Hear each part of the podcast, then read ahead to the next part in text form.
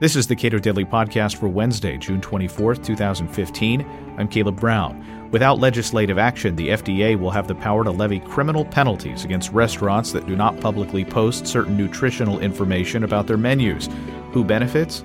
Large chains and other sellers of heavily processed, heavily standardized foods.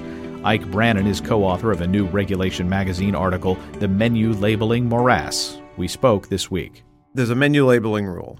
Uh, that would take effect as of December 1st, and that would require all restaurants and uh, restaurant like establishments, uh, think about your local deli, uh, uh convenience store that uh, might sell some uh, sandwiches made on premises. All of those things would have to be labeled in some way.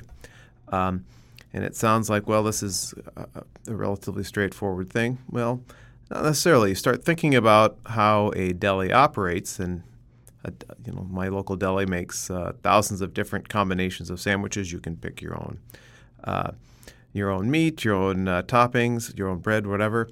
And so, how precisely you label the calories for this particular each particular item is, is somewhat complicated, and uh, and so they've been spending a couple of years trying to figure out precisely how to convey to us all the right information that we supposedly need in order to make our informed decisions about how to spend our calories usefully. I'm thinking about the First Lady, among others, who are say they're very interested in getting people to eat healthier. And I'm also imagining that if you're a low income person and you want to eat a lot of fresh food uh, that may have been prepared for you that day, does it complicate that decision to try to eat better? There's two different things going on here. The first is that um, you know my colleague uh, and co-author Sam Batkins argues is that it's going to make it more costly for some entities to offer fresh things. Um, uh, if you're preparing things on premises, certain types of salads, say, um, you've got to figure out how to label those things, and it's not the easiest thing in the world. And uh, the penalties seem a bit draconian to me. Uh, the, the threat of jail time is mentioned in the rule for not labeling these things correctly. So um, you could see a situation whereby certain establishments, maybe fast food places or places where this is just kind of on the margin, something that they do, um, those places saying to heck with it, we're just going to sell uh, prepackaged goods, which I mean, the first lady's probably right that you know it's better to have fresh things than prepackaged things. To me, the biggest problem with the rule is that this whole labeling thing might have been the most harmful thing we've done um, in, in terms of uh, people's eating habits in the last 50 years. And here's, here's the big problem I have with labeling in general, not just the move to labeling restaurants, uh, but also labeling in general.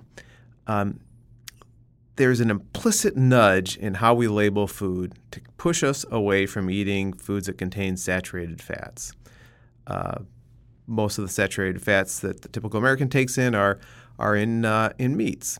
And you think, well, isn't that a isn't that a wonderful thing? Well, it's not. It, it turns out that in the last ten or fifteen years, we figured out that um, kind of a balanced diet, the healthiest diet you can have, if, especially if you want to keep your weight steady, is to eat a lot of uh, relatively uh, more meat and fruits and vegetables and salads and a lot less carbohydrates what did the food labeling do?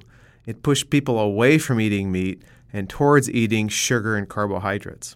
Uh, you know, there was a really popular uh, snack food in the 1990s uh, that I remember, Snackwells. It was a cookie.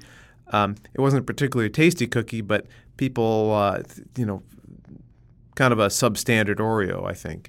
Uh, but people got flocked to it because it had relatively low saturated fats wasn't any better for you than the typical Oreos, but it was it had more sugar and less fat, right? So it looked like, oh, I'm, I'm eating less fat. If you're kind of tallying up some mental uh, list of how much saturated fat, you could have more of these cookies than anything else. So this is a horrible thing that we've foisted on the American people without really knowing enough to, to go forward with this. And now, before we fix this, we're going to expand it there are uh, a lot of food fads that capture the popular imagination for uh, a long time period.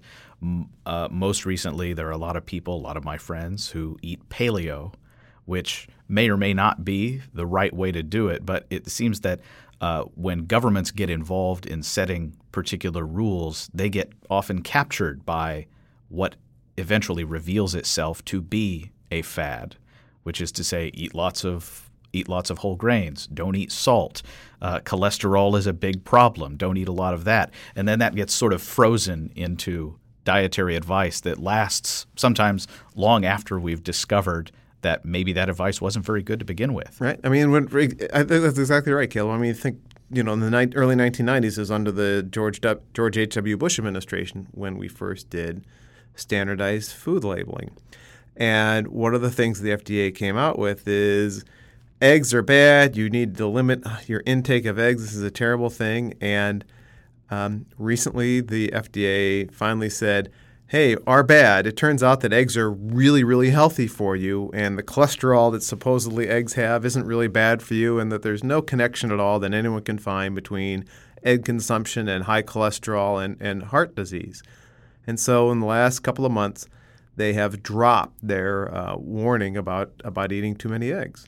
But if you look at the food labeling that they have right now, it's not reflected in that at all. It's still this whole thing that saturated fat is implicitly bad. There is this presumption, I think, that that in choosing calories as the end all be all of nutrition information, which is apparently what they're doing, this calorie is the most prominent piece of information. As you note, it's a nudge but it's a nudge to value some information over other pieces of information. Yes, I, I think that's exactly right. You know, I've uh, I, have had this ongoing relationship for with uh, the, the the people at Cato for ten or fifteen years, and we've had this friendly debate on behavioral economics um, for a long time. And in general, I I am somewhat supportive of, of behavioral economics, and and I think um, you know my thought is that my argument is that um, even when we say we don't want to provide some kind of nudge, a nudge is often inevitable. And instead of saying, pretending there is no nudge, let's have a rational discussion about what the nudge is. There is a nudge that's provided in the food labeling. It's a big nudge, and the nudge is besides the nudge against keeping your calories down, the nudge is to stay away from saturated fats. That is not the nudge we want to provide people. And who are the people who are most susceptible to this nudge? It's the low income people who maybe don't quite understand don't read the New York Times every day. They don't understand the, the, the virtues of the paleo diet. They don't understand that uh, eating relatively uh, uh, more meat and, and less uh, carbohydrates is a good thing. And we're pushing them to do the exact opposite of, of what the rest of us are doing. I think it's it's harmful and it's uh, it's it's it's condescending. Now there is an effort uh, recently announced. House lawmakers are trying to delay implementation of this rule. It's uh, been inserted into a funding bill for the FDA, and as you noted earlier, the the rule, absent uh, some sort of change, would go into effect December first.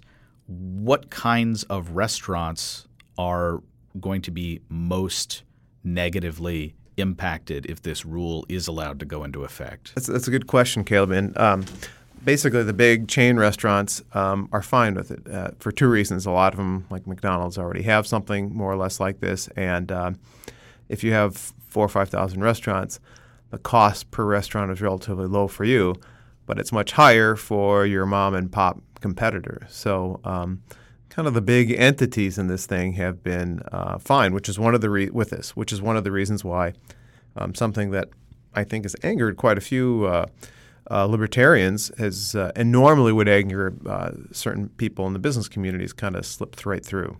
A lot of my friends are foodies.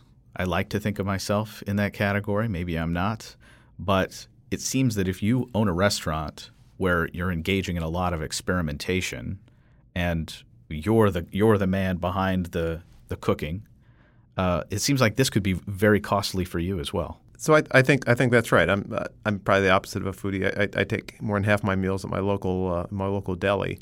Um, I, I, think trying for them trying to figure out exactly how they're going to label all these things is, is kind of daunting. Um, and, and to be fair, I'm not sure that the the people who have written the rule have quite figured this out. It looks like what they're going to do is if you have some kind of uh, salad bar, they're going to just label the various items. Um, for the sandwiches, they'll have a label of, uh, you know, some, make you label exactly how much all your uh, ingredients, uh, how many calories they have. Um, but again, that's you know that's far from from incomplete. You know, when I when I go to my uh, to, to Loeb's Deli just down the street from the Cato Institute, um, you know, my special order involves you know not not quite so much uh, onions, but a lot more uh, lettuce and tomatoes and stuff like that. Um, but of course, the big joke is that nobody there really cares about about this. It's just one more hassle that these people have to go through. Another couple thousand dollars you're going to have to pay for to put up some kind of sign that, that nobody's going to look at. Ike Brannon is a senior fellow with the George W. Bush Institute and president of Capital Policy Analytics in Washington. His regulation article, The Menu Labeling Morass, is available at cato.org.